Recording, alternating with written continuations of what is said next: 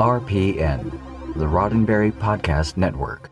Today's daily Star Trek news is supported by listeners like you, patrons through Patreon. Find out more and add your support at patreon.com forward slash daily Star Trek news.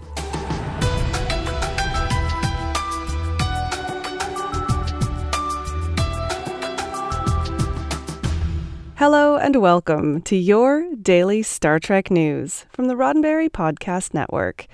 I'm Allison Pitt, and today is Friday, August 30th, 2019. On today's show, a survey of fans shows that Star Trek fans love Star Wars too. Jason Isaacs says a theoretical return of Prime Lorca should happen when people least expect it and the VFX team from the Orville detail how they created their Emmy nominated Space Battle. All this plus the answer to Tuesday's trivia question and your weekend staying in playlist coming up next.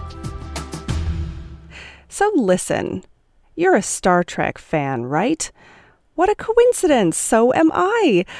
But what else are you into? According to a study by the Morning Consult and the Hollywood Reporter, chances are you're into Star Wars too. A tip of the hat to StarTrek.com for this story. They highlighted it on their website this week, which is good because I completely missed it back in July. Morning Consult, a survey firm, teamed up with the Hollywood Reporter to ask 2,200 U.S. adults what popular franchises they were fans of. Responses included things like Marvel, Fortnite, Harry Potter, and of course, Star Trek. Then they charted the responses on a grid to determine how much one fandom intersects with another. The results revealed possible avenues by which creators could appeal to wider audiences in their marketing. Quoting the piece, the data shows that Marvel and Star Wars have the biggest overlap with other fandoms. But while video game Fortnite was at the bottom of the list in popularity and subsequently last in crossover appeal, it has been able to capitalize on fandom overlap through collaboration with more popular franchises.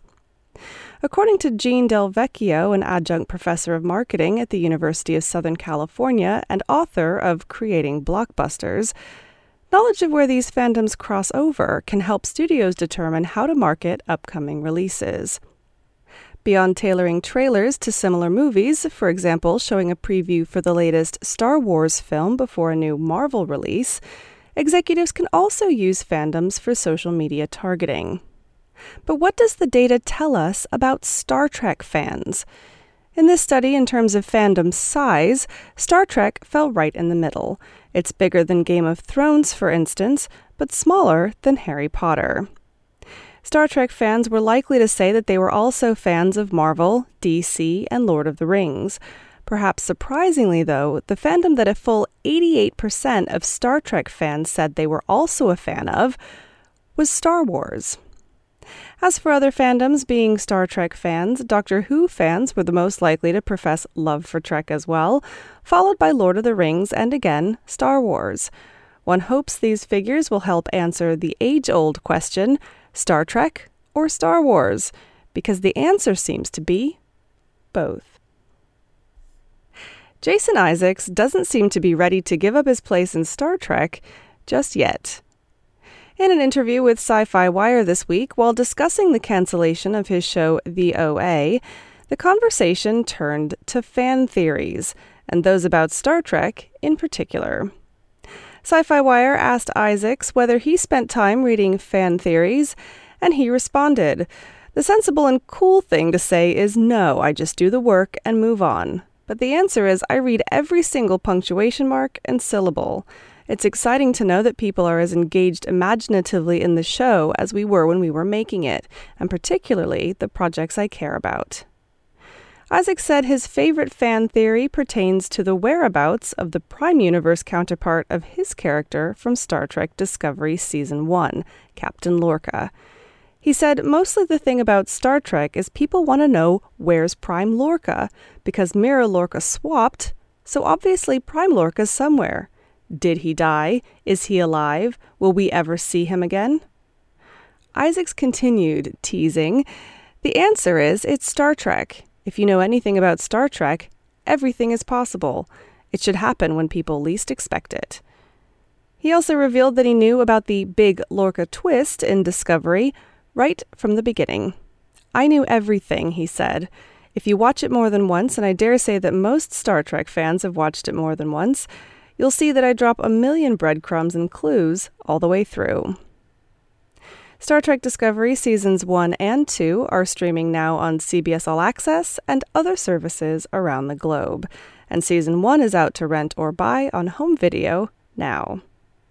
You can watch Jason Isaacs in his latest role as the voice of the Emperor in Dark Crystal Age of Resistance, out on Netflix today. Getting you set up with your weekend podcast playlist in just a moment, but first, a word from me. Daily Star Trek News is supported entirely by my patrons through patreon.com. Today is my last show of August, which means that if you were on the fence about joining up, now would be a great time to do it. Patreon starts charging patrons on the first of the month, so pledging your support today makes sure that your contribution can start making a difference straight away.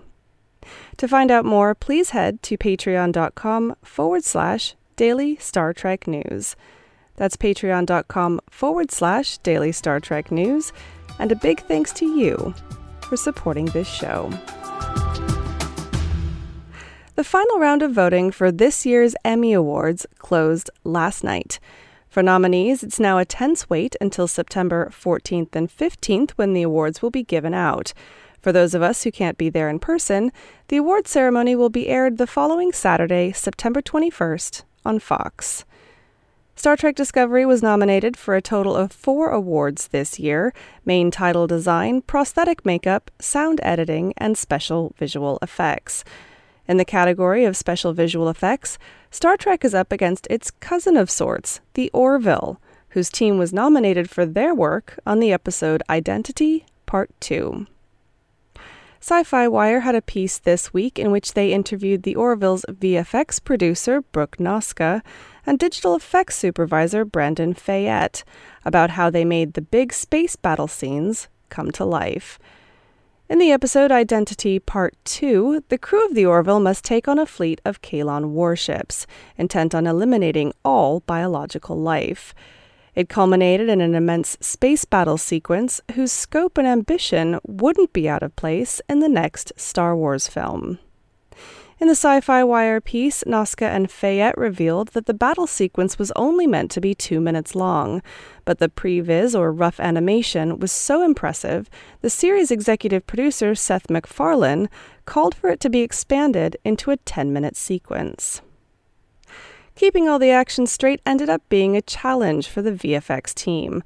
Quoting the Sci Fi Wire piece, in order to maintain maximum narrative clarity, Fayette uses a lot of camera handoffs, something not often done in space films, he said.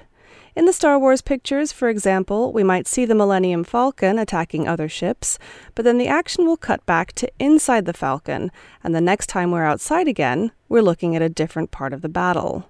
In the Orville universe, Fayette keeps the tracking clear. If one ship blows up, another flies by and the camera follows that one into the next stretch of action. In order to achieve that, Fayette went so far as to name all 70 ships involved in the battle and kept track of each one throughout. I had to make sure we didn't blow up the USS Quimby twice, he said.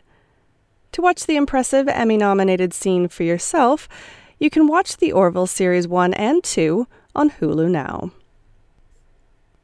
Now it's time to get you set up for the weekend with the latest podcasts from across the Roddenberry Podcast Network.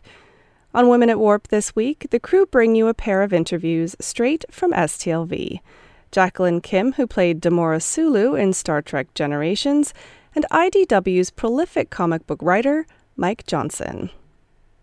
On Mission Log, Kira and Odo get sidetracked while returning to DS9 from a Bajoran colony, only to wind up with Kira's foot, then her whole body, encased in suffocating crystal.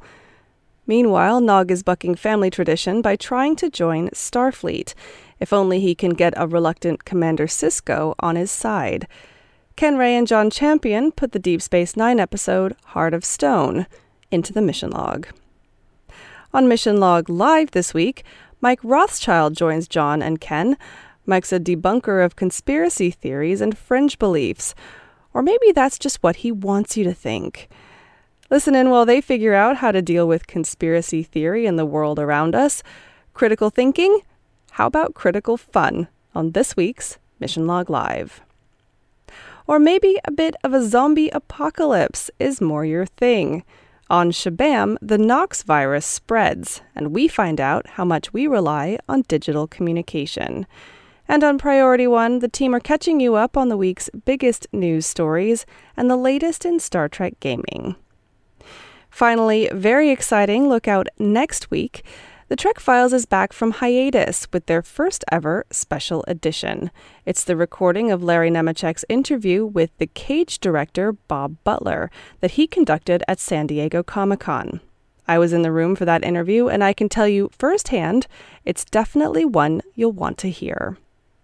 Head over to podcasts.roddenberry.com for all these shows in one convenient place. Now, you've waited all week, so what is the answer to this week's Trek trivia? On Tuesday, I asked you, Sulu's first name was not invented for Star Trek VI. It was given as a nod to fans who had been using Hikaru as his first name for nearly a decade. But in what body of work did we first learn Hikaru Sulu's first name? The answer? The novel The Entropy Effect by Vonda McIntyre. Incidentally, that's the same book in which we first learn Uhura's first name, Nyota. But that one wasn't acknowledged in canon until the Kelvin timeline film Star Trek in 2009.